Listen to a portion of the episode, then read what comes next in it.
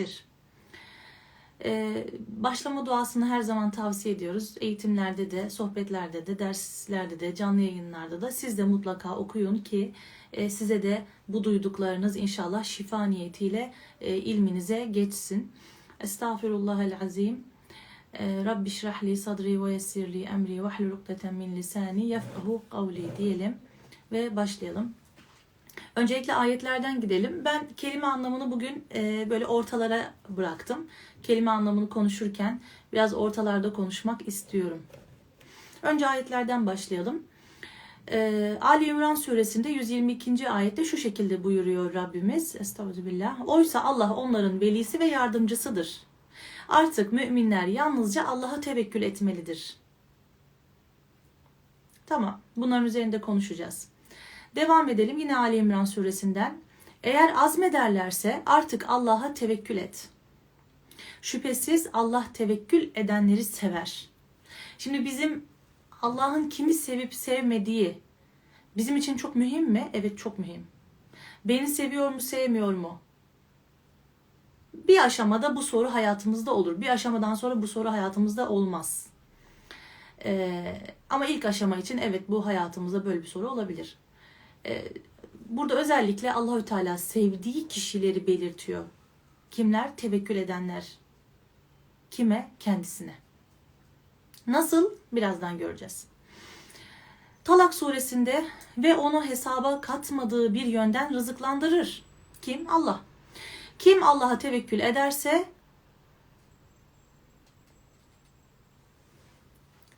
Allah ona rızık verir. Allah ona yollar. Devamında Allah'tan başka ilah yoktur. Öyleyse müminler yalnızca Allah'a tevekkül etsinler. Yani burada bu ayetin nasıl bir bağlantısı var devamıyla? Allah'tan başka ilah yoktur. La ilahe illallah. Bu aslında tevekkülle nasıl bir bağlantısı var da Allahü Teala bu iki cümleyi arka arkaya bize indiriyor? Yani tevekkül etmediğimiz durumlarda tersten gidersek, biz Allah'tan başka ilah yoktur cümlesine ters düşebilir miyiz? Evet, düşebiliriz. O kadar önemli. Bu da Tekabun suresinde. Devam ediyorum. Dünya hayatı kısa süreli ve faydalanma odaklıdır.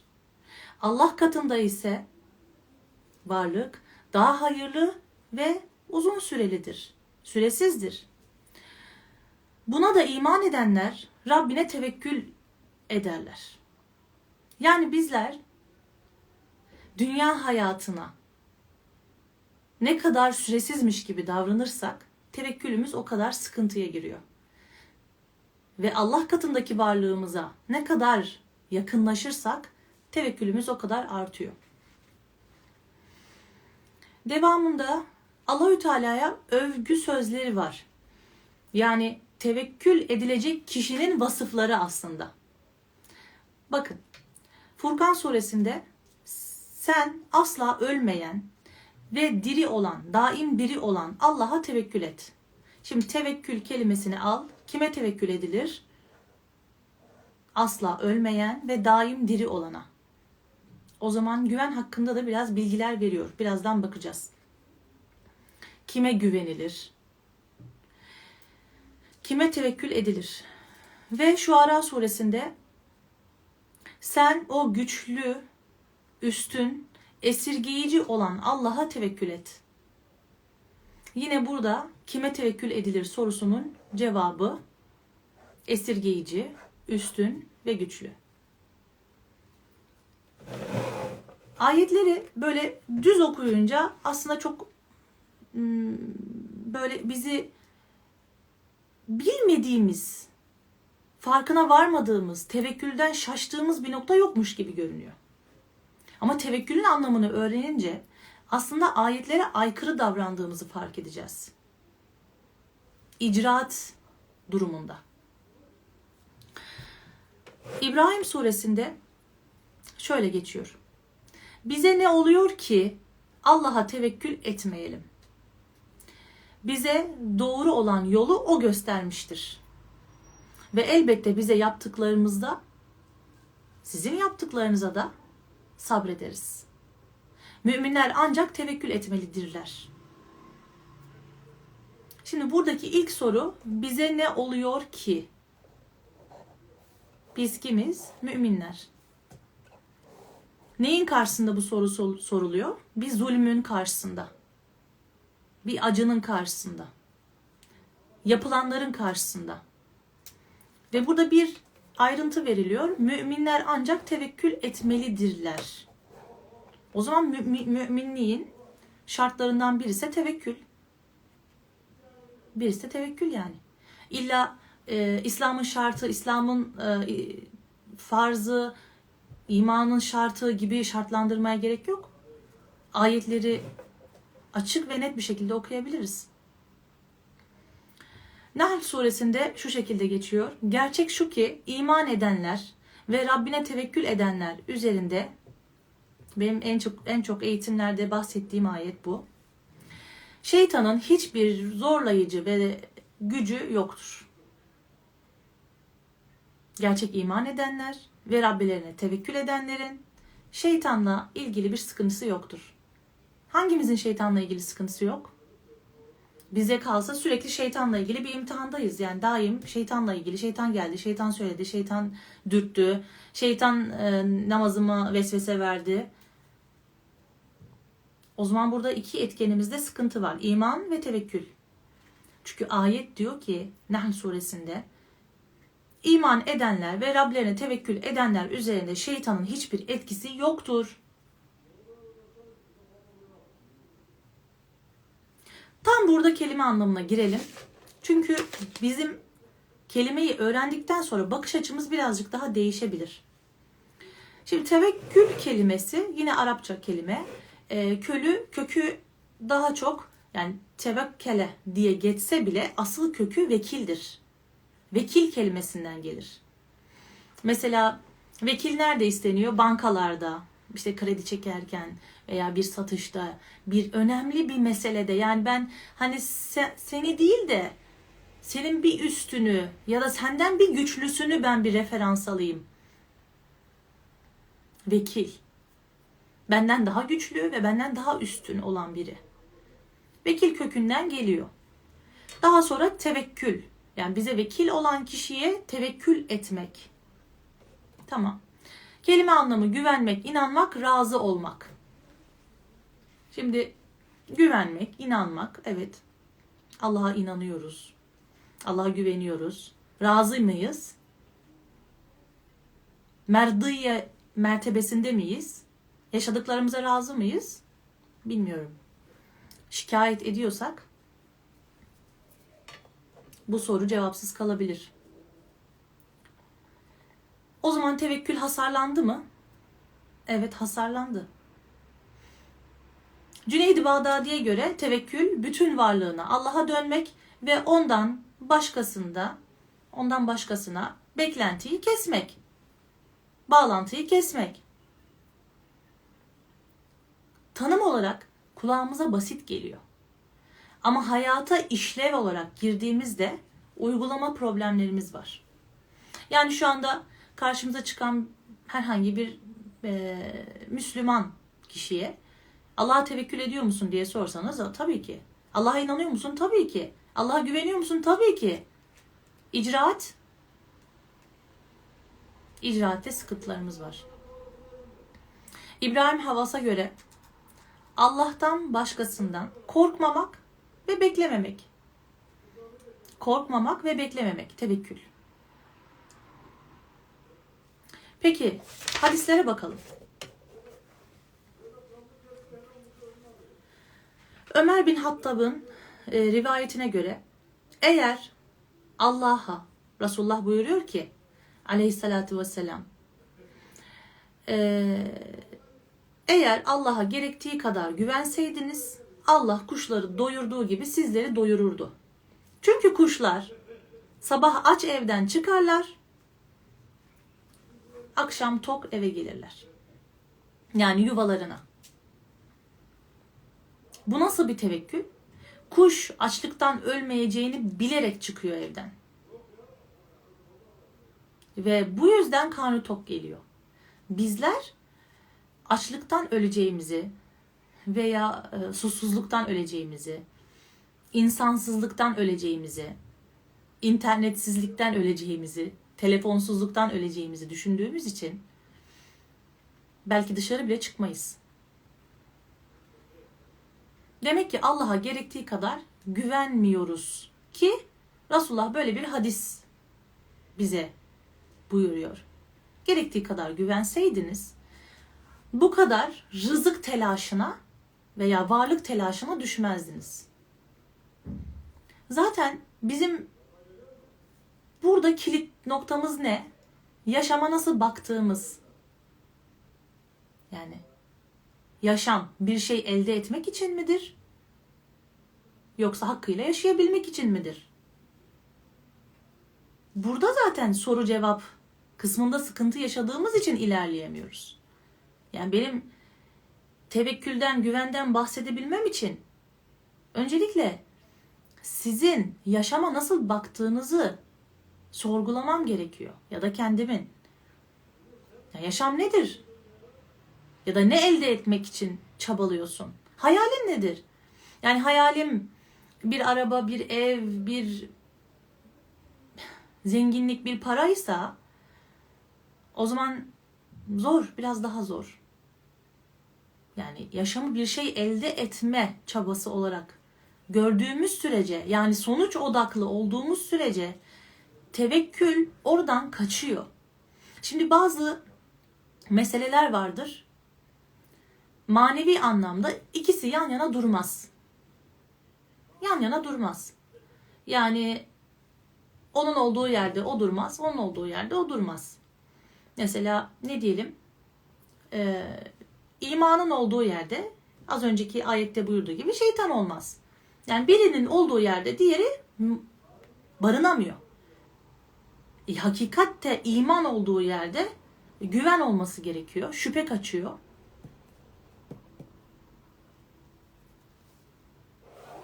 Burada da sıkıntımız var. Peki devamında yine hadis-i şerifte her hepimizin tevekkülle ilgili, ilgili bildiği bir hadis var. Ee, o da şu. Ee, bir deve Peygamber Efendimizin bu Allah'a güvenin, Allah'a tevekkül edin e, emirleriyle ve sohbetleriyle yaşadıkça e, devesini Resulullah'a şu şekilde soruyor. Ben bunu bağlayarak mı Allah'a güveneyim? Yoksa ipini salıvererek mi Allah'a tevekkül edeyim? Yani hangisi daha takva boyutu bunun? Ya da mesela şöyle bir şey diyecek misin ya Resulallah bana? Hani bak sen Allah'a güvenmiyor musun da ipini bağlıyorsun? Öyle bir şey diyeceksen ipini bırakacağım. Hayır. Resulullah ne diyor? Ee, deveni önce bağla, sonra Allah'a tevekkül et. Yani önce madde aleminde yapman gerekeni yap, daha sonra tevekkül et. İcraat olmadan tevekkül olmuyor. Yani ben de bekledim, bekledim, Allah'a güvendim, bekledim, niye olmadı gibi bir e, şansımız yok. Mutlaka orada bir icraat, bir madde boyutundaki görevi tamamlama gerekiyor. Mutlaka. Yani mesela tevekkülün olduğu yerde, hani dedim ya az önce şunun olduğu yerde şu bulunmaz gibi bazı kavramlar vardır zihin yapısında ve metafizikte. Ee, tevekkülün olduğu yerde ne barınmaz biliyor musunuz? Vesvese barınmaz. Kabul oldu mu? Olmadı mı? Abdestim oldu mu? Olmadı mı? Namazım oldu mu? Olmadı mı? Yani zaten dört dörtlük kılsan da olup olmadığından emin olamazsın ki. Bu sadece Allah'ın takdiridir. Ve kekeleyerek okusan da, karıştıra karıştıra okusan da yine kabul olmadığından da emin olamazsın. Burada sadece sen sorumluluğun kadarını yap ve gerisini bırak var. İşte bu vesveselerimizin de temelinde ne yatıyor?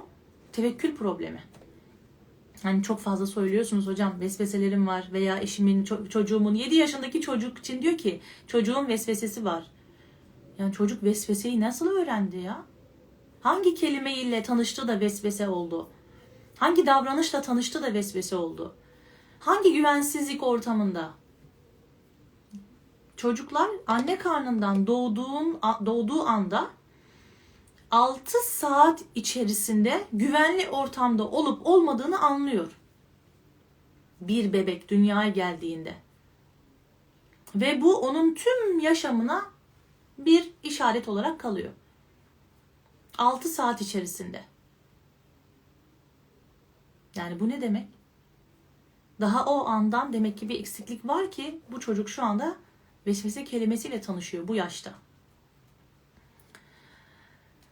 Evet. Yine Hazreti Ebubekir radıyallahu anh'la beraber Resulullah e, hicret yolculuğunda bir mağaraya sığınıyorlar. Ve bu mağarada e, çevresinde müşrikler geziniyor. Ve Hazreti Ebubekir e, Resulullah'a diyor ki yani eğilseler bizi görecekler yani. Hani çok iyi bir saklanmış yöntemi içerisinde miyiz değil miyiz bilmiyorum. Yani güvenlik açısından tedirgin oluyor Hazreti Ebubekir. E, Resulullah da buyuruyor ki e, Allah'ın üçüncü kişi olduğu iki kişinin yanında sen hangi güvensizlikten bahsediyorsun? Bu iki kişinin yanındaki üçüncü olan Allah'tır. Sen ne zannediyorsun? Yani güvenin, Allah'a tevekkülün olduğu yerde ne var? O zaman bu hikayeye baktığımızda direkt Allah'ın kendisi var. Güvenin olduğu yerde. Sonuçta Allah zatı e, her yerden münezzehtir, mekandan münezzehtir. Buradadır, şuradadır diyemeyiz ki.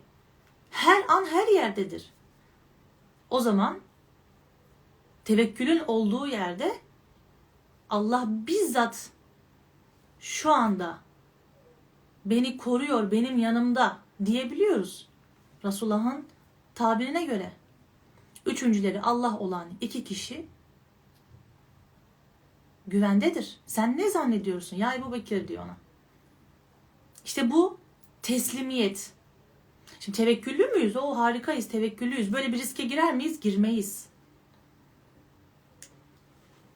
Girmeyiz, evet. Ee, yine Hazreti Ali'nin böyle bir olayı var. Ee, Hazreti Ali'yi sevenler bu kargaşa zamanları, suikaste karşı kapısına geliyorlar. Kendi aralarında anlaşıp işte Hazreti Ali'nin kapısında bekleyelim. Çünkü işte suikast olabilir. Bizler orada nöbet tutalım diye konuşuyorlar. E, ve tabi Hazreti Ali'nin bundan haberi yok. Ki biliyorsunuz Hazreti Ali e, ilim kapısıdır. Yani onun ilmi çok derindir. Mizacı da zaten onu gerektiriyor. Derin bir ilim. E, namaza kalktığında o nöbetçileri görünce e, siz burada ne yapıyorsunuz diye sorduğunda seni koruyoruz ya Emir el Mu'minin. E, iyi de diyor beni neyden koruyorsunuz? İşte gelecek zararlardan. Peki diyor yeryüzündeki mi? Gökteki mi? Çünkü alem sadece görünen değildir ki. Sadece görünen değilse, düşman görünmeyen şekilde de varsa, koruyucu da görünmeyen şekilde vardır. Zaten hadiste de buyuruyor her insanın iki tane melek koruyucusu var. Tabii ki onları büyütüp besler mi, küçültür mü? Orası ona kalmış. İşte tevekkül dediğimiz konu birazcık güvenle bağlantılı. Fakat güvenin ne olduğunu, hayatımıza güvenin ne kadar var olduğunu da şimdi konuşacağız birazdan inşallah. Yine iki kardeş var. Onlardan birisi Ashab-ı Suffa'nın yanında eğitim almak istiyor ve ilim peşinde ilim alıyor.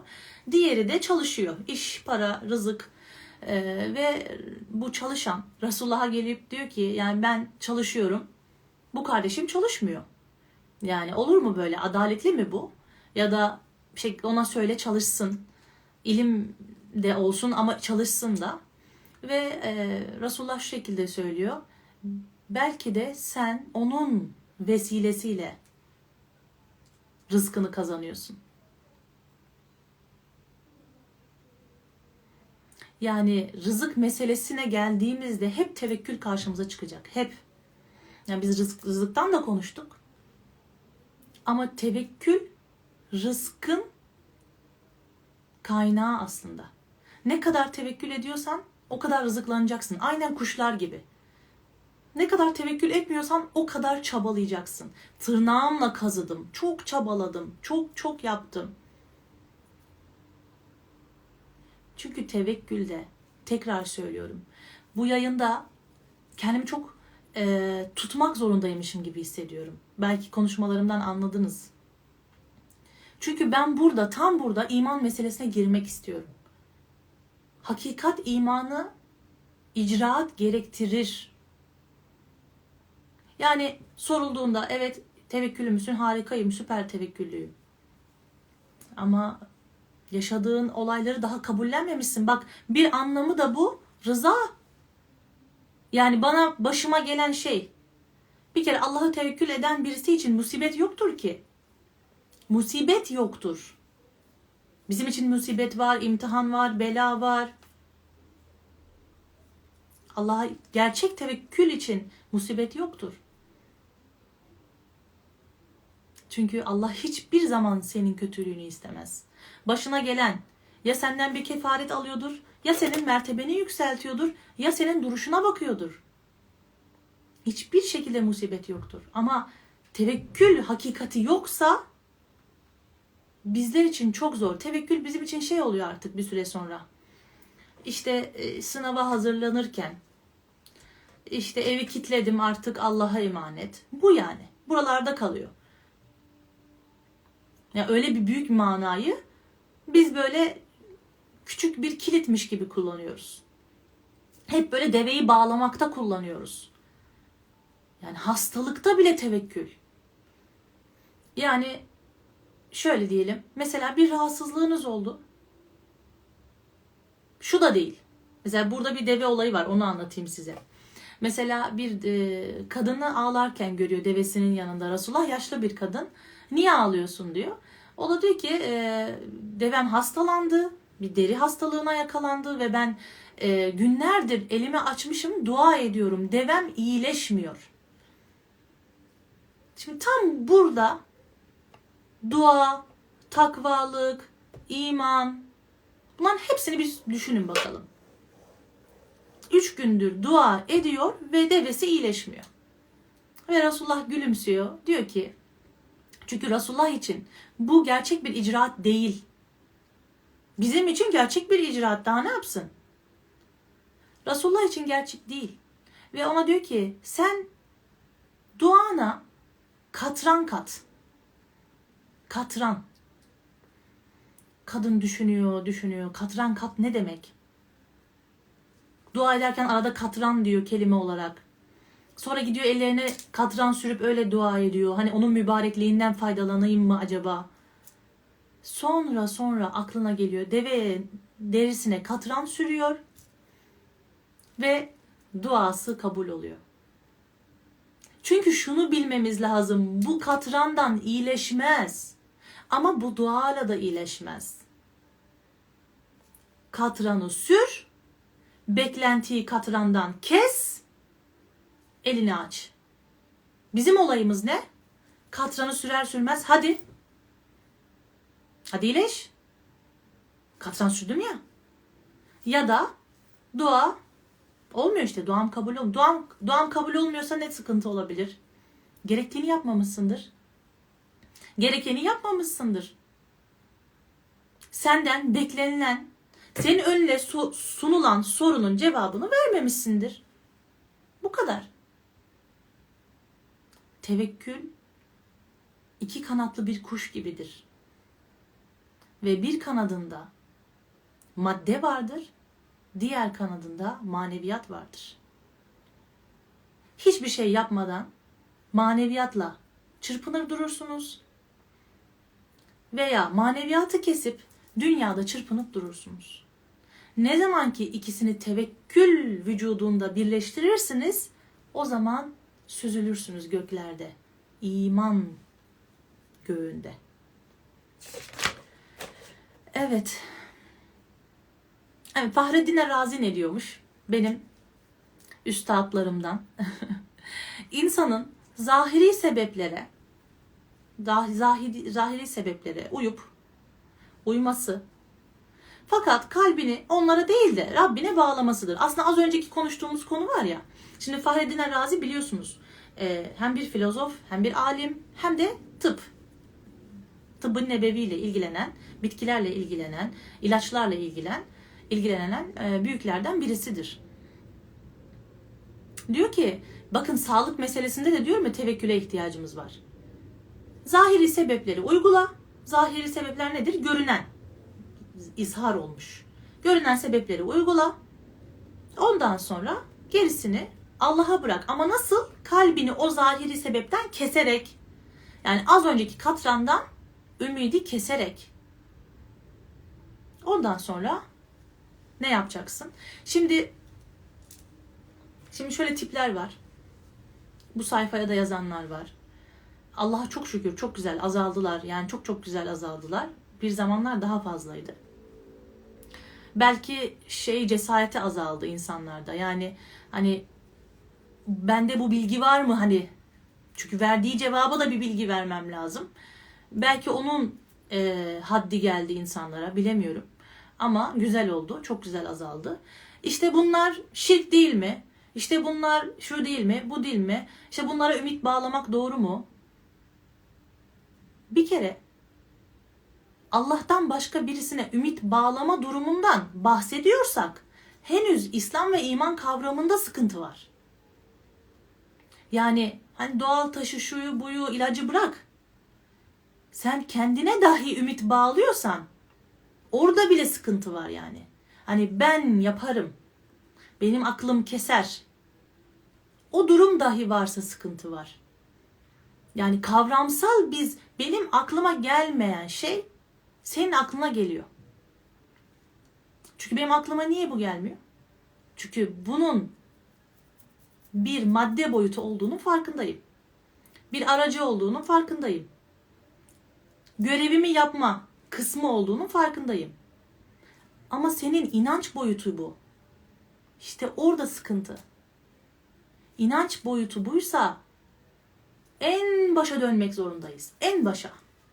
Yani dinim İslam, kitabım Kur'an, peygamberim Hazreti Muhammed sallallahu aleyhi ve sellem. En başa. Orada en başta sıkıntı var. Yine güzel menkıbelerden biraz bahsedeyim.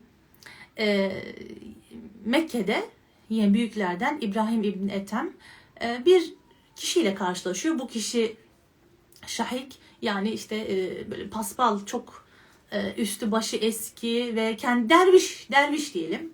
Yani böyle hani kendini yollara bulmuş. Bulduğunu yiyor, bulmadığını yemiyor. Hani açlık e, yaşıyor, tokluk yaşıyor gibi. Hani böyle derviş model vardır ya. Ve e, İbrahim e, İbn Ethem soruyor yani sen neden böylesin? Bu hal neden senin üzerinde? O da diyor ki ben bir gün çöldeydim ve kanadı kuru, kanatları kırılmış bir kuş gördüm. Ve e, dedim ki Allah'ım ben burada gözlemci olmak istiyorum. İzlemek istiyorum. Sen bu kuşu, kuşun rızkını yollayacak mısın, yollamayacak mısın? Ya da sen bu kuşun, bu çölün ortasındaki kuşun rızkını nasıl ona ulaştıracaksın dedim ve oturdum izledim. Daha sonra diyor e, belli bir süre geçti. Başka bir kuş gelip ağzındaki çekirgeyi, çöllerde çok var, e, o yaralı kuşun ağzına koydu ve gitti. Ve o zaman diyor e, te, tam tevekkül, tam teslim oldum ve artık aramayı bıraktım. Kendimi çöllere vurdum. Kendimi e, dervişliğe vurdum. Kendimi çabalamayı kestim. Bende artık çaba yok. Nasıl olsa Allah e, onu bana verir duygusuyla. Ee, İbrahim İbn Ethem şöyle söylüyor. Peki sen o e, çekirgeyi getiren kuş olmak istemez miydin? Yani hani almaktansa ver, veren olmak istemez miydin? Hani Resulullah diyor ya veren el alan elden üstündür. İşte burada bu şahik ne oluyor? Şaşkınlığa uğruyor. Bütün bildikleri şaşıyor. Düşünün insan bazen olmayan bir bilgiye gerçekten öyle bir itikat ediyor ki sanki hakikat oymuş da e, onun tüm yaşantısı onun merkeziymiş de, yaşam felsefesi oymuş da, böyle dört elle bir sarılıyor. Fakat bazen bir cümle insanın o bütün sıkışmalarını açar. Yeter ki kişi aldığı bilgiyi içeride sentezleyebilsin. Yani hala ümidimiz olmalı. Çünkü bizim bu e, şahitten çok farkımız yok yani. Gerçekten çok farkımız yok. Neden olmadı? Onun yüzünden bozuldu. Şunun yüzünden böyle oldu. Yani hep sebeplerimiz var bizim. Bu döngünün hiçbir anının kaçmayacağının farkında değil. Yaprağın dahi yere sebepsiz düşmeyeceğinin farkında değil insan. Tevekkül. Evet, biraz güvene geçelim. Biraz daha bizim hani bu Türkçe kavrama geçelim veya hani Allah'la olan irtibatımızdan kulla olan irtibata geçip sonra tekrar Allah'la olan irtibatımıza geçelim, olur mu? Çünkü bir insanın güven e, güven e, duygusu inancında, yani insana da olan inancında, ilahi inancında da omurgadır, asadır. Ve asası olmayan ya da asası kırık olan, asası yamuk olan çok düşer. Çok düşer. Düşmemek için o güven omurgasını e, sapasağlam oluşturmak lazım. Şimdi insanların güveni, hayatındaki güveni nasıl, hangi aşamalardan oluşuyor? Dediğimiz gibi e, doğduktan altı saat sonra ne oluyor? Kişi, bebek, burası güvenli mi, burası sevgili mi? Sevgi var mı, güven var mı duygusunu algılıyor. İlk altı saat içerisinde. Hani bu yüzden küvezlerde bile olsak gidin, sarılın, öpün ya da ne kadar size izin veriliyorsa yakınında durun. Ee, yani eliniz değmiyorsa bile camın önünde durun. Çünkü e, alemde görünenden çok görünmeyen vardır. Sizin dokunduğunuz, temas ettiğiniz eliniz değil ki her zaman. Bazen ruhlar temas eder, bazen sevgi temas eder. Bazen inanç temas eder. Nazar temas eder. Yani e, bu yüzden yakınlık önemli bu konuda. E, daha sonra kişi hani yavaş yavaş akıl menzilinde yaşamaya başladığında, farkındalığı oluşmaya başladığında işte iki, üç, dört yaşları gibi e, ilk oluştuğu şey insanda güven aşaması adına söylüyorum. Ben var mıyım? Bu ailede ben var mıyım? Var mıyım yani? Hani görünmez insanlar vardır ya aile içerisinde. Allah onunla imtihan eder. Çok görünce de imtihan eder, hiç görmeyince de imtihan eder. Çünkü Allah aşırılığı sevmez. Yani ailede hiç görmek istemediğiniz biri varsa veya görmezden geldiğiniz birisi varsa, aile demeyeyim, apartmanınız olsun yani, komşunuz, iş yeriniz olsun, okulunuz olsun. Görme, yani görmezden geldiğiniz birisi varsa muhakkak bilin ki onunla bir iş olacak. Bir imtihan olacak. Veya aşırı gördüğünüz kişiyle de sıkıntı. Çünkü dediğim gibi ifrat ve tefrit Allah sevmez. Bizi ve sevmezse ne yapar? Cezalandırır mı? Hı? Cezalandırır değil mi? Hayır. Allah'ın ceza sistemi yok ki. Ama bunu söylemek için bazı mertebeleri fark etmiş olmak lazım. Yani bir aşağı indiğimizde evet hani ceza var diyebiliyorum. Ama bir yerde ceza yok ki. Bir anne çocuğu yere düştüğünde, onu kaldırdığında ilk yaptığı şey nedir? Veya çocuğunun üstü kirlendiğinde şöyle vura vura temizlemektir. Dışarıdan ne olduğunu bilmeyen kişi bu kadın nasıl da bu çocuğu dövüyor der. Ama anneye sorsanız ben onu temizliyorum der. Ben onun üstündeki tozu alıyorum der.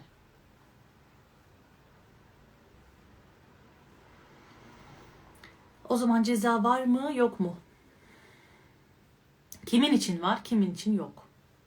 Hangi aşama için var? Evet, ne yapar Allahü Teala? Bir şeye aşırı gidersek cezalandırır mı? Hayır, bizi onunla terbiye eder. Bak der ki sen burada aşırılığa gittin ve bu da sana bu olguyu yapacaktı. Çünkü yasa bu. Yaşam yasası bu. Bunu fark et ve daha büyük bir oyun içerisine girme. Böyle algılamak var. Bir de oğlumla imtihan oluyorum var. İkisi. Veya eşimle. Veya işimle. Evet, benlik tanımı aile içerisinde var mı? Ben bir çocuktan örnek veriyorum ama aynı örneği bir ilişkiye koyun. Mesela bir eş ilişkisine. Yani kişinin burada baktığı şey, mesela benim eşime güveniyor muyum, güvenmiyor muyum? Burada baktığı şey ben var mıyım? Var mıyım yani? Görünüyor muyum? Burada mıyım? Önemseniyor muyum? Beni görüyor mu? İhtiyaçlarım var mı, yok mu? Ağlıyor muyum, üzgün müyüm, yüzüm nasıl? Görüyor mu, bakıyor mu? Birincisi bu.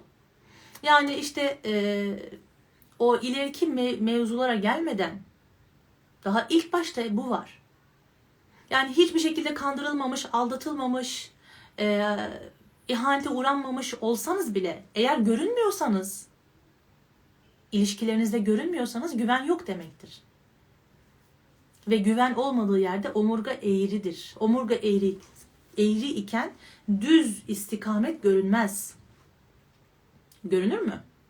Arabanın aynası bile, kullandığımız arabanın aynası bile yamukken düz gidemiyoruz. Arkaya gösteren ayna bile yamukken düz gidemiyoruz. Sıkıntı yaşıyoruz. O bile düzgün olması lazım. Çünkü dünyada bir yasa var. Ama dünyanın görünmeyen yasası. Nedir? Her şey birbirini etkiler. Düz düzü etkiler, yamuk yamuğu etkiler, eğri eğriyi etkiler. Durmuş, durmuşu durdurur, insanı durdurur. Etkilenirsin. Ya ben etkilenmem, etkilenirsin. Öyle zannet. Arkadaşından etkileneceksin. Annen babandan etkileneceksin. En çok kızdığın şeyleri yapacaksın. Çünkü aynı ortamda bulunduğun sürece bedensel yapı bile benzeşiyor. Bedensel yapı bile benzeşiyor. Yani belli bir yaştaki çiftlere bakın. Birbirlerine benziyorlar bir süre sonra. Benziyorlar. Bundan kaçış yok. Ve bu sadece maddesel boyutu. Yani bunun manevi boyutu da benziyor. Bu yüzden bir şey eğriyken düz istikamet sıkıntı olmuyor. Ben burada mıyım, var mıyım, görünüyor muyum? Benlik tanımım burada var mı? Ee, beni ben olarak burada gör, görüyorlar mı? Bu bizim için önemli ilişkilerde. Şimdi bunları ilahiye çevireceğim ama önce bunu bir e, şu insan boyutunda bir anlayalım. Çünkü konu tevekkül ve güven. Çünkü tevekkülün tanımı içerisinde ne var? Güven var. Güven tanımı yokken tevekkül tanımı da yok. Ama bize kalsa hepsi var.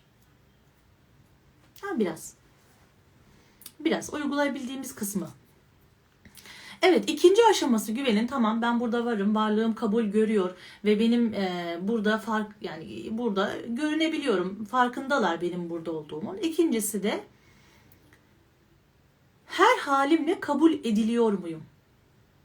Şimdi insanda şu korku da var. Mesela çocukta da bu var. Matematikte başarısız olursam annem babam beni sever mi? Kilo alırsam eşim beni beğenir mi? Hastalanırsam, sakat kalırsam eşim beni terk eder mi? İş yerinde işte arkamı döndüğümde meseleler başka bir şeye döner mi? Bakın her yerde, her halimle beni kabul ederler mi? Şimdi çocuk açısından baktığım zaman e, anneye sorun. Her haline çocuğunu kabul ediyor, bitiremezsin. Tabii ki. Ama kıyas yapıyorsun. Başkasının çocuğu böyle, benim çocuğum böyle. İcraatte ben her zaman söylüyorum. Bizim milletimiz, bizim İslam toplumumuzda şu var. Lafta hepimiz yani, yani uçmuşuz zaten. Peygamberler gibi biliyoruz yani. Ama icraate geldiğimiz zaman bizim sıkıntımız var. Yani çocuğunu her haline kabul ediyor musun? Evet. Ama işte halalarına benziyor. Değil mi? Ya da e, işte kafası bu konuya basmıyor. Sakar gibi. Her haliyle kabul edilmiyormuş muamelesi çocukta var. Ve güven ortamı var mı? Yok. Güven ortamı yok. Ve böyle durumlarda ben bir şeyle karşılaşıyorum. Hani böyle kısacık böyle bir şey söyleyeyim. E, skolyoz, hani omurga yamuluyor dedim ya. Bu hem maddi hem manevi yamuluyor. Yani gerçekten anneye babaya sığınma isteğinden sağa ve sola e, kay, kayma olabilir. Sağa kayarsa babaya sığınma isteği, sola kayarsa anneye sığınma isteği biz görüyoruz insanlarda. Devam edelim. Ee, diğeri, işte her halimle kabul görüyor muyum? Aslında bu insani ilişkilerde çok önemli. Yani eşlilikte de çok önemli. Yani yarın ne olacağımız belli değil çünkü. Her halimizle kabul edilmek. Yani şöyle düşünün. Bir kadın dönemsel olarak davranışları değişebilir. Bir erkek işle alakalı davranışları değişebilir. Ee, şöyle durumlar var. Yani insanların mesela evladı olmayınca o mükemmel ilişki bir anda değişik şüphelere, işte davranışlara, beni her halimle kabul eder mi boyutu bir siliniyor. Acaba evlenir mi? Evlenmek ister mi? Aldatır mı?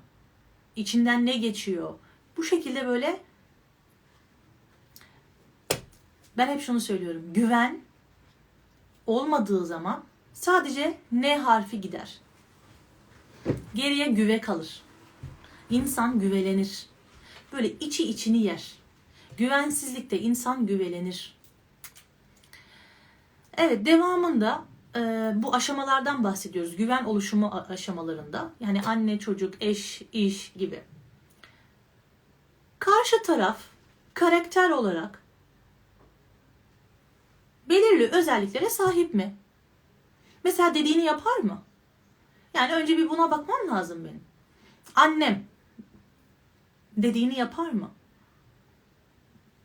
Babam. Babam beni sırtımdan vurmaz mı? Dediğini yapar mı? Eşim. Yapmadım dediyse yapmamış mıdır? Gitmedim dediyse gitmemiş midir? Dürüst müdür yani kısacası? Belirli özelliklere sahip midir? Sorumluluklarını yerine getirir. Ahlaki değerleri var. Dürüst. Bu da güven aşamasında bir şey. Hani benden çıkıyor artık, karşı tarafa geçiyor mesele. Hani ben tamamsam buraya kadar, şimdi sıra karşı taraftaki bir ölçek. Var mı? Bilmiyorum.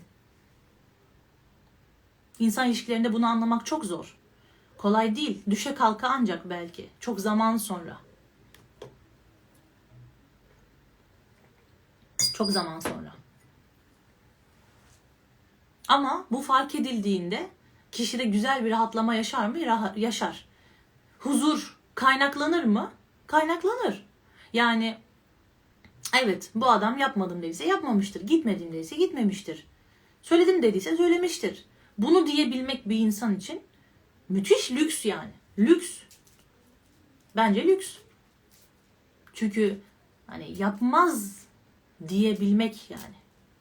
Lüks ve güvenin omurga temellerinden, omurga disklerinden biri. Ve devam edelim. Burası da çok güzel. Bu hani belli değerlere sahip olsun diyoruz. Ama bunu bu değerlerin dışında tutuyoruz. Hak ettiğimi bana verir mi? Hakkımı bana verir mi? Şimdi bizim aslında güveni en çok tanıştığımız yer burası. Mesela bu iş güvenilir bir iş mi? Maaşımı verir mi? Bu eş güvenilir bir eş mi? Beni e, himayesinde tutup hakkımı verir mi? Yoksa benim hakkımı başkasına mı yedirir?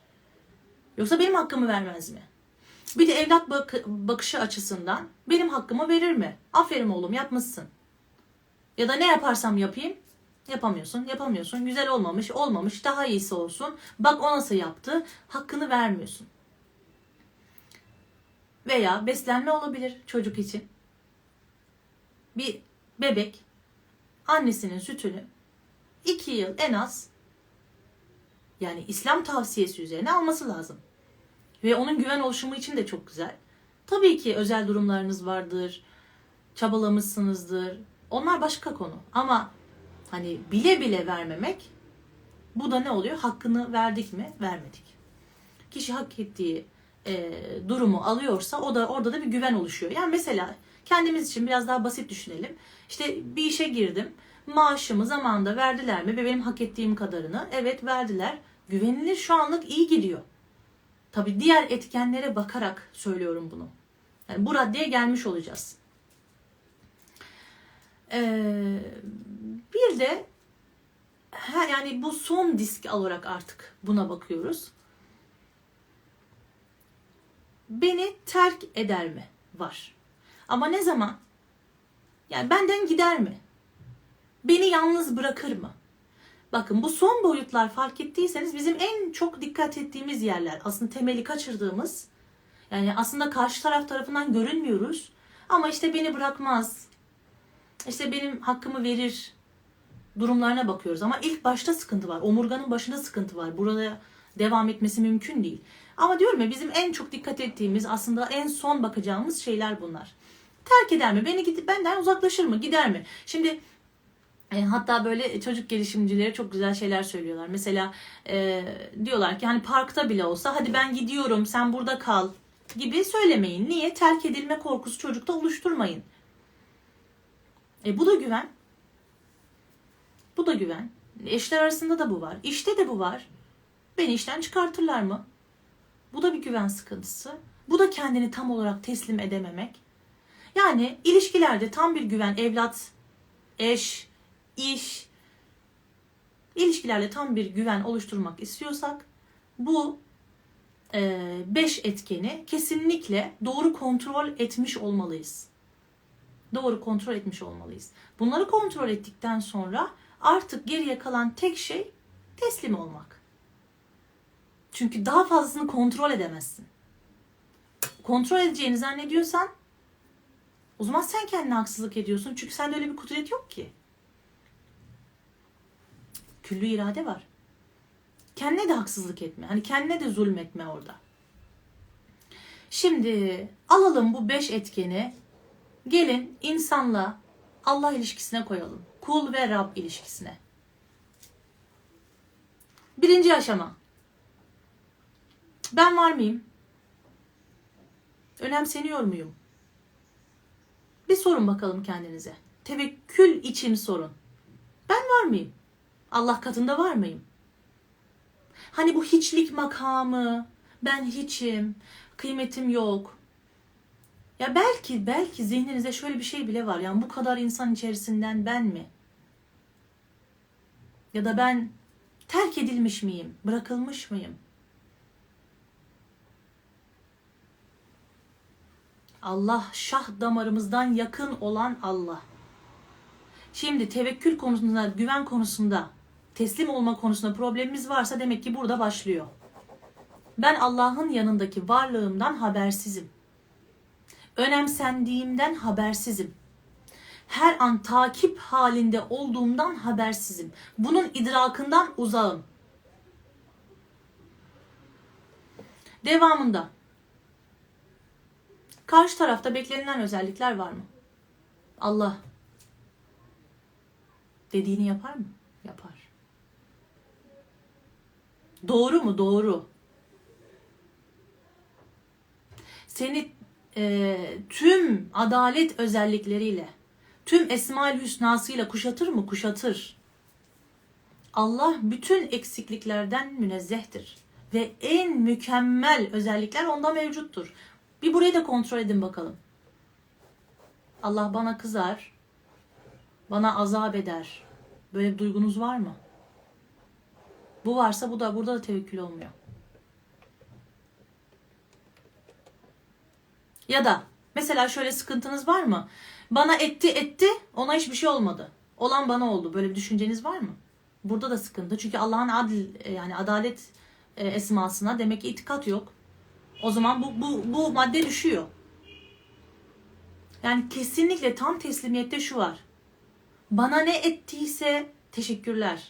Çünkü ben burada bir şey öğrendim. Ben burada bir kefaret ödedim. O mu ne, o ne mi yaşayacak bilmiyorum. Ama Allah adalet sıfatıyla tecelli edecek, onu biliyorum. Dünyada mı yaşayacak? Evladında mı yaşayacak? Ahirette mi yaşayacak? Bilmiyorum.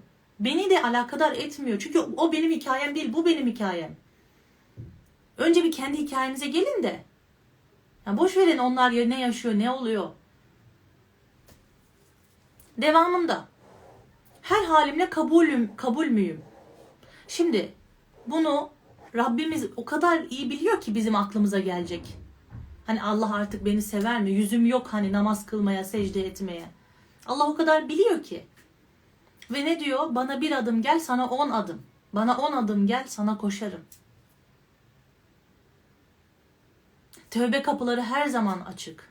Allah Tevvab, en büyük tövbeyi kabul edici. Allah Gafur, Allah en çok bağışlayıcı. Ve hep gel diyor, gel. Hatta seni rahatlatmak için, sakinleştirmek için diyor ki eğer hata yapmasaydın seni yok ederdim. Hata yapan bir kavim yaratırdım. Yani o kadar ki seni rahatlatmaya çalışıyor. Bir terapist gibi. Hani düşünüyorsun ya, ben artık olur mu benden? Nasıl çıkacağım karşısına? Yoksa ben ben artık benden iflah olmaz ya da ben e, geri dönüşüm yok. Beni sevmiyordur gibi bir düşünceniz varsa her halinizle kabul olunduğunuzun farkına varmanız için ayetler var. Her halinizle kabul olunduğunuza dair. Peki devamı, benim hak ettiğimi bana verir mi? Veya benim hak ettiğimi başkasına verir mi? Eyvah ki eyvah. Keşke buraya hiç gelmeseydik. Çünkü bizim aslında en çok vurulduğumuz, sopayı yediğimiz yer burası. Hakkımız hep başkasına veriliyor ve bizim hakkımız verilmiyor. Ve bu itikat bizde olduğu sürece tevekkül hiçbir zaman hayatımıza barınmaz. Yani bu beş unsuru Allah'la ilişkimizde, tamam kulla ilişkimizde zorlanabiliriz. Çünkü karşımızdaki de bir beşer. Yani beni her haline kabul etmeyebilir veya iyi bir karakteri olmayabilir, dürüst olmayabilir.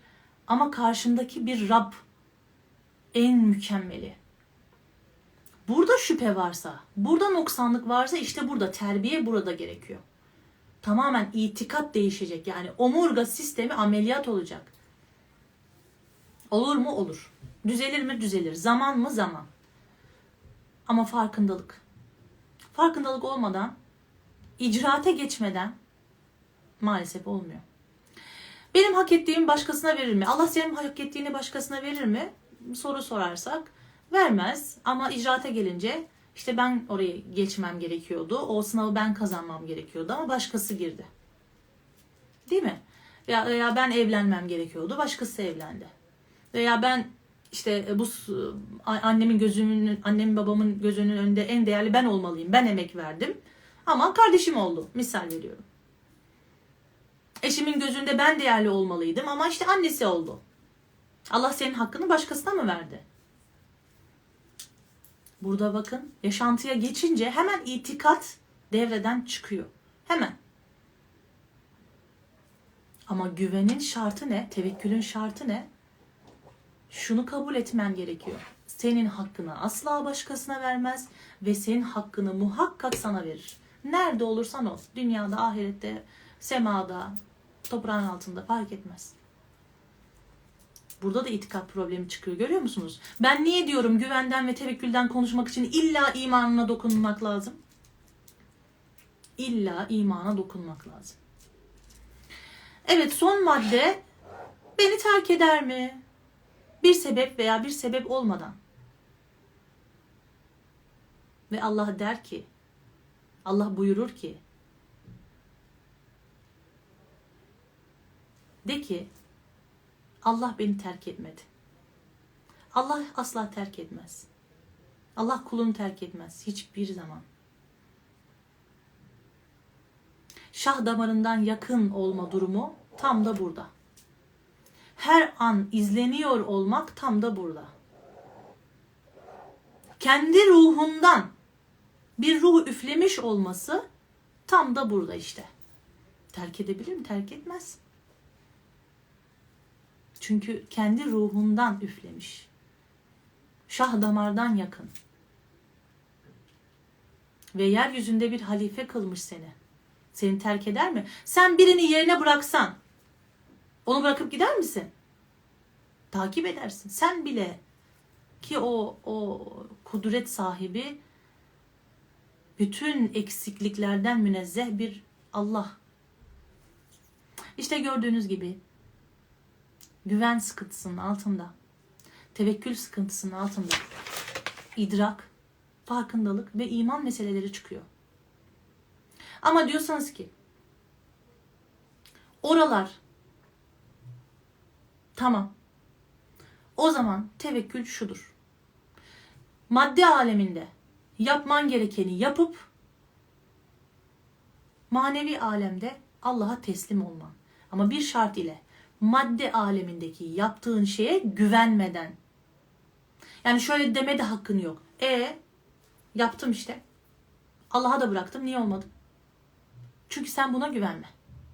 Çünkü Resulullah diyor ya, eğer amellerinizle cennete gireceğinizi düşünüyorsanız çok yanılıyorsunuz.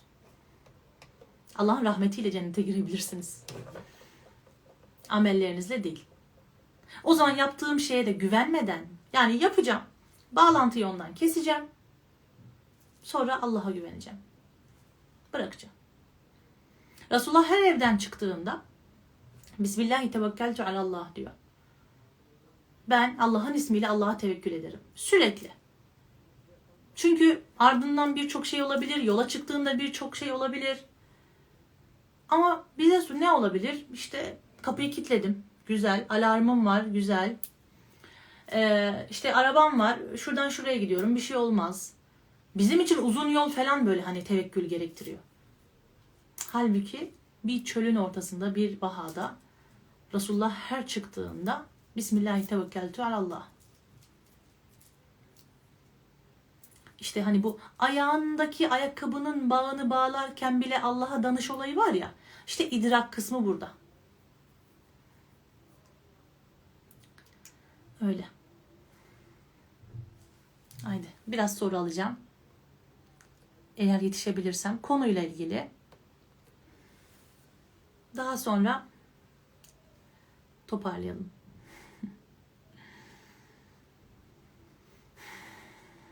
Tabii ağır mesele. Yani gerçekten tevekkül böyle hani e, üstten işlenecek bir mesele değil. Gerçek bir farkındalık gerekiyor. Yüksek iman kalitesi gerekiyor. Ve sadece burada değil, icraate dökmüş olmak gerekiyor. Erkek evlat isterseniz bir kere böyle bir şey istemenizi tavsiye eder miyim? Etmem. Niye erkek evlat istiyorsunuz? Hani gönlünüzden böyle bir şey geçmiş diyelim. Beklenti iticidir. Beklenti, beklediğiniz şeyi iter. Ee, tamam, Allah'a dua edin. Ya Rabbi ben e, erkek bir evlat sahibi olmak istiyorum. Bir de ayet var. Ee, ayette de diyor ki onlar erkek evlat sahibi olmak için estağfirullah tövbe etsinler. Bolca da tövbe edin ve daha da uzatmayın. Acaba erkek mi? Acaba oldu mu? Acaba şöyle yapsam erkek olur muydu? Acaba şöyle, işte cinsiyetini öğrenince üzülmek. Yani Allah muhafaza, ben hastalıkların ruhsal sebepleriyle ilgileniyorum. Yani yüzde altmış yetmiş e, ters cinsiyet beklentisinden dolayı sıkıntılar var yani. Bir kadın erkek beklendiği için ömür boyu sıkıntı yaşayabiliyor. Anne karnında ve doğduğunda yaşadığı o duygulardan dolayı. Böyle şeye çok fazla girmeyin. Acaba hastalıkların ruh, hastalık, acaba... Allah tam olarak tevekkül edemiyor. Orayı kaçırdım. Güvenli evlilik aslında bahsettim, ilişki güvende. Evet, aynen öyle. Ne olduğunu bildiğimizi düşünüyoruz ama icraate gelince sıkıntı. Aynen öyle. Ama inşallah icraate geçireceğiz. Bir konuda karar veremiyorsanız anne babanıza danışın. Çünkü Allah'ın rızası anne babanın rızasında gizlidir. Annenin güve, güven oluşumunda ki etkisinden bahsettiniz. Hiç annesini görmemiş, ne tavsiye edersiniz? İşte o da onun terbiyesi aslında. Resulullah gibi aslında. O da onun terbiyesi. Demek ki Allah'a daha böyle güçle, dört elle bağlanacak inşallah. Ee, erkek evlat istesek, bunun için beslenmeye dikkat etsek. Yani dediğim gibi e, bu kesinlikle kulun karar veremeyeceği bir mevzudur. E, kaderle belirlenmiştir. E, Bu yüzden ben bu konuda bir şey demeyeceğim. Ama sadece şunu söyleyeceğim. Yani kız evladı oldu diye ve erkek evladınız kız beklerken erkek olduğu diye böyle bir duyguya girerseniz ömür boyu, bakın evliliğinde dahil, bu kişi cinsel hastalıklarında dahil bu sebepten yaşıyor. Yani ben diyorum ya, bir annelik okulu düşünüyoruz ama annelik şöyle yapılır, böyle yapılır, oradan bahsetmeden bir annenin duygusu evlada ne yapar, neler yapar, bir cümlesi ne yapar, yani bir davranışa çocukta neler çıkartır, bunun için bunun için bir böyle bir projem var inşallah, böyle seminer tadında yani. Eşim bana ihanet etti, ona güvenmiyorum artık. Bakın burada da şu an bakın danışacağınız kişi ben değilim, anneniz, babanız ya da bu değil. Burada sizsiniz. Sizsiniz. Şimdi bu beş etkenek üzerinde düşünün eşinizin.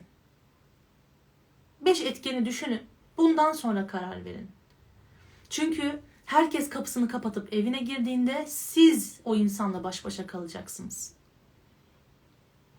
Boşanmak haktır. Boşanmak doğru mu diye soru olmaz. Yaşadığınız duygu ne? Siz ne kadarına tahammül edebiliyorsunuz veya ne kadarları kurtarılabilir bir kısmı var? Mutlaka değerlendirin, olur mu?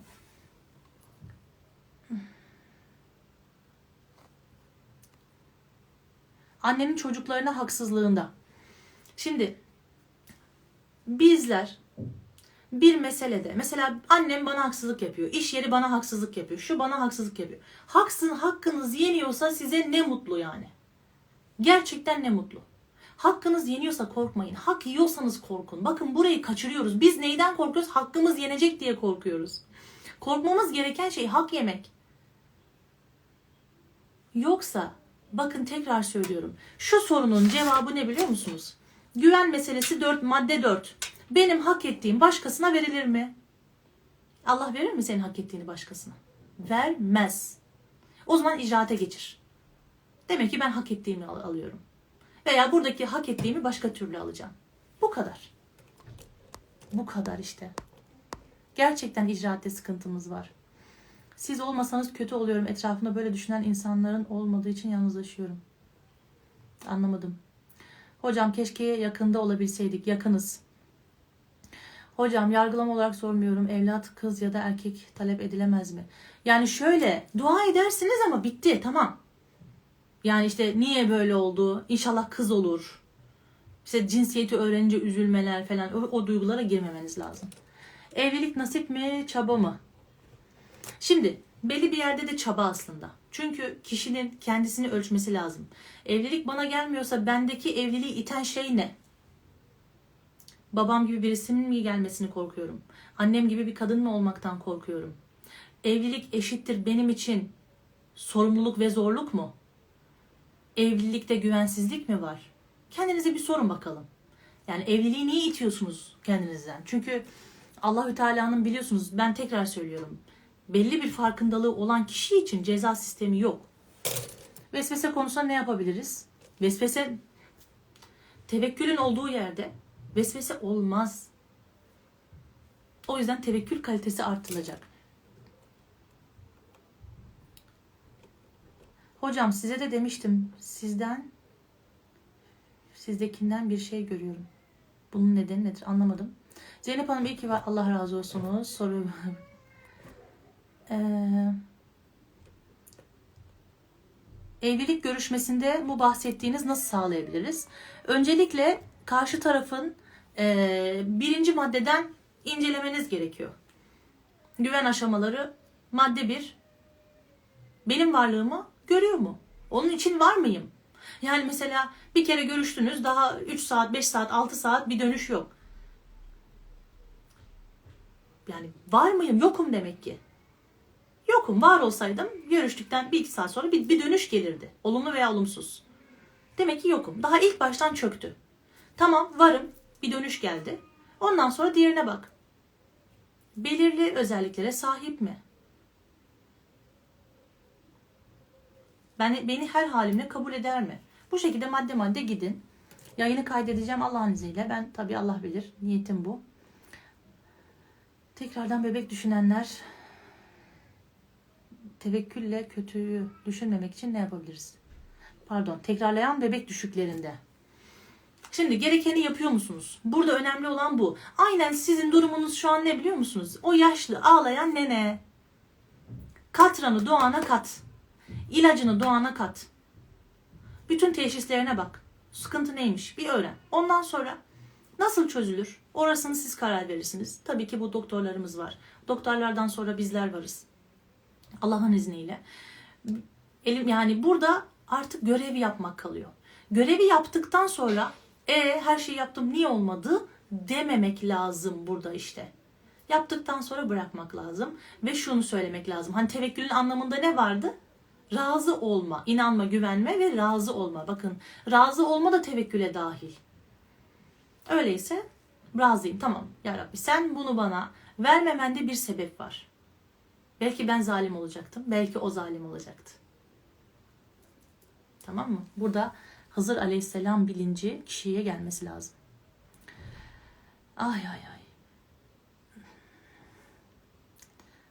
Allah sizden de razı olsun. Vallahi bana onu bunu sormayın. Ben ee, Allah ve Resulünden başka kimseyi tanımam. Geri hayatıma giren, bir ilim öğrendiğim, bir bilgi öğrendiğim veya bilgisini kendi hayatıma almadığım bütün durumları bu yoldan geçtiğim hanlar kabul ediyorum. Allah ve Resulü dışında benim gönülden tamamen bağlandığım hiçbir kaynak yok. Ve size de tavsiyem olmaması. Tabii ki tarikatlardaki bağlantıdan bahsetmiyorum. Yani bu ne diyorsa doğrudur. Düşüncesi bir beşer için olmaz. Resulullah hariç.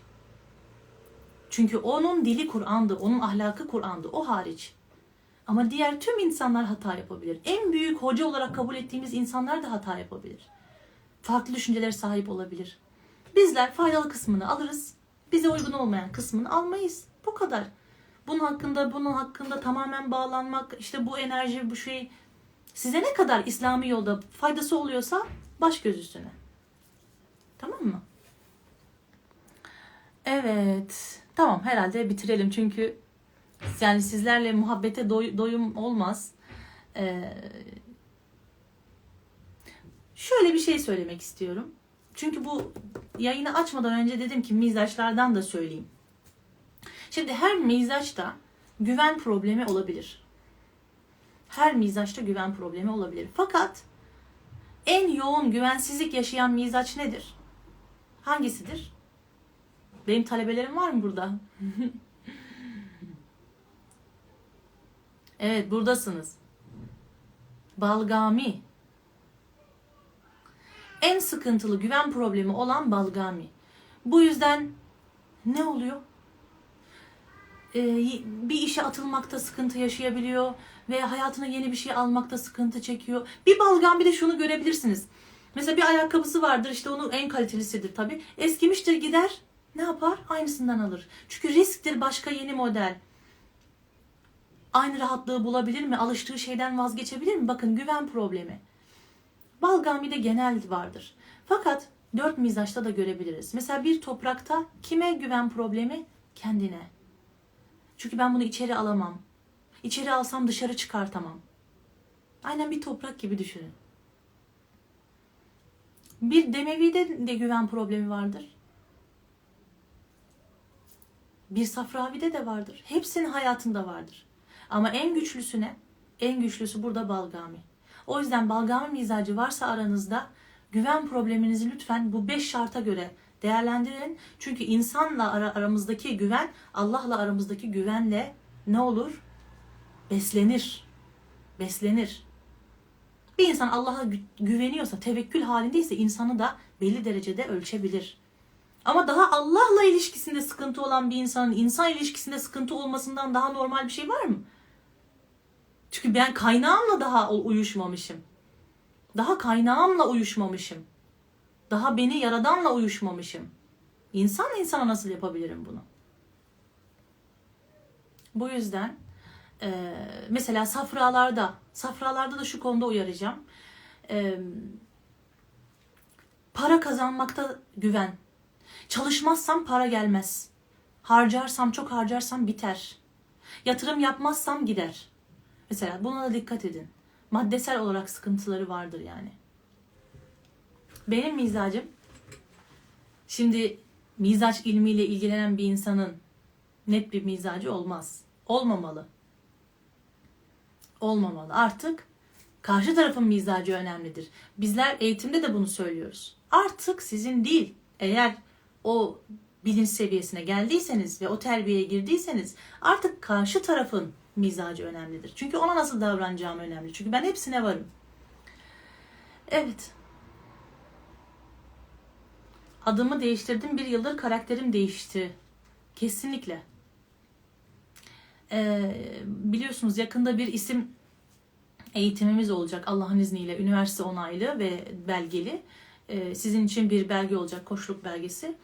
Ee, isim eğitiminde yani burada izah edemediğim meseleler var.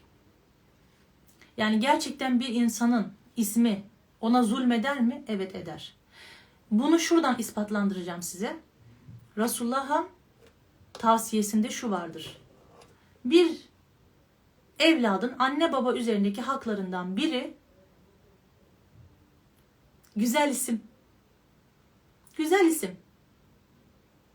İkincisi yüzmek, yüzme öğrendirmek. Üçüncüsü binek öğrendirmek ve dinini öğrendirmek. Güzel isim. Bir insanın ismi tüm, yani şöyle bir şey diyebilirsiniz. Ya madde boyutu nedir ki? Hani e, yeter ki iman olsun, gönül olsun, taş olsun isim, ismi, yaprak olsun veya e, halı olsun ismi. Şimdi taş yaprak diyorum, öyle de isimler var. Hani halı diyeyim bari diyorum. Öyle değil işte. Çünkü her sesin yapıştığı bir alan var. Her sesin bir frekansı var. Her sesin bir sureti var. Bizler görsek de görmesek de. Ve şunu size çok net söyleyeyim. Ee, biliyorsunuz zaten su kaydeder. Ve insan da yüzdelik olarak en çok sudur. Ve bize negatif gelen bir isim bütün beden dengemizi, ruhaniyetimizi bozabilir. Ve Resulullah'ın önüne gelen çocuklarda da Resulullah bu ismi değiştirin dediği de vardır. Evet, belgeden dolayı. Çünkü biliyorsunuz benim hiçbir eğitimim öyle bir fiyatı yok bende. O tamamen belgeden kaynaklı ama değer. Gerçekten değer. Çünkü üç modül aynı anda alınacak. Ee, yani isim, e, Resulullah'ın kızların isimlerine baktığınız zaman da, oğulların isimlerine baktığınız zaman da hepsi e, çok kaliteli isimler ve etki olarak hayatlarına bakın. Yani Hazreti Zeynep'in, Zeynep'in manası, şimdi tek tek harfleri eğitimde öğreneceğiz ama Zeynep'in mana itibariyle babasının kıymetlisi demek. E bir yandan da kıymetli mücevher demek. Bakın hayatın hikayesine bakın. Resulullah'ın en çok yaralarından birisidir Hazreti Zeynep'in hayatı. Annesi e, Hazreti Hatice'nin gerdanlığını ona verip eşini kurtarmasını sağlaması ve orada bir mücevher meselesinin geçmesi. Ee, babasına bir türlü kavuşamaması, eşine bir türlü kavuşamaması. Bakın tüm hayatını etkiledi. Ama güzel isim mi? Güzel isim. Sadece bilinçle. Mesela ismi kim koymalı? Kaynana, kayınbaba, kayın, komşu, kız kardeşim. Böyle meseleler var. Mesela birisi geliyor diyor ki benim kız kardeşim koydu çocuğumun ismini. Olur mu ya? Bir kere isim ilham olur anneye. Çünkü bedel var, bedel. Daha bedelin, yani diyorum ya, alem görünenden çok görünmeyendir. Israrla bunu söylüyorum. Çünkü görünmeyen durumlarımızda annenin ödediği bedelle ne olur? Ona o ödül verilir. Çok güzel meseleler. İnşallah bu isim konusuna e, eğitimde devam edelim. Allah'ın izniyle. E, ama isim gerçekten insan hayatının büyük bir etkendir. Mesela kadınlar, yani e, e, burada izleyen hanımlara şöyle bir şey söyleyeyim. Eşinizin soyadı sizin hayatınıza girdiğinden beri sizde ne değişiklikler oldu bir düşünün. E, yani benim hayatımda e, büyük bir değişiklik oldu. E, ben bunu fark ettikten sonra e, çok şeyde, yani farkındalığım arttıktan sonra bazı şeyler çok güzel oturdu. Allah'ın yazım sistemi, çok cevaplar oturdu. Bu yüzden neden eşinizi seçmişsiniz acaba? Neden siz o kişiyi seçmişsiniz? Haberiniz var mı? Ya da Allah niye sizi denk getirmiş? Sizdeki hangi eksikliği onunla kapatmış? Bir bakın bakalım. Ee, inşallah eğitim ne zaman? Hemen tarihe bakayım. on dört, yirmi bir, yirmi sekiz Mart. İnşallah eğitim. Tamam mı? üç hafta. üç tam gün. Hepsi hafta sonu. Ee, ve üniversite onaylı bir belge. Tabii mevzumuz bu değildi ama böyle muhabbet için e, konu açıldı. E, gerçekten e, insan bir uyanınca bardağın rengine kadar. Mesela mizaç eğitiminde burada olanlar bilirler. Şöyle bir şey dedim. Mesela senin mizacını söyle, sana hangi bankada hesabın olduğunu söyleyeyim. Veya hangi bankadan asla hesap açmayacağını söyleyeyim. O kadar değişik bir sistem ki insan bir uyanmaya başladığında perdeler böyle tık tık tık tık tık tık minik minik bir kalkmaya başlıyor. Ama diğer türlü düşünsenize, yani hayat, diziler, çaba, para, kıyas, keder. Bu dünya bir şey elde etmek için değil. Bu dünya hakkıyla yaşamak içindir. Haydi. Allah'a emanet olun. Hayırlı geceleriniz olsun. Sizleri seviyorum. Ee, böyle her şeyi söylemek istiyorum. Sonra tutuyorum. Ama biliyorum ki sizler benim artık üslubumdan ne demek istediğimi anlıyorsunuz. Ee, bazı şeyler de kelimeler değille değil, bakışla, kalple geçiyor. Ee, bizler haldaşız artık.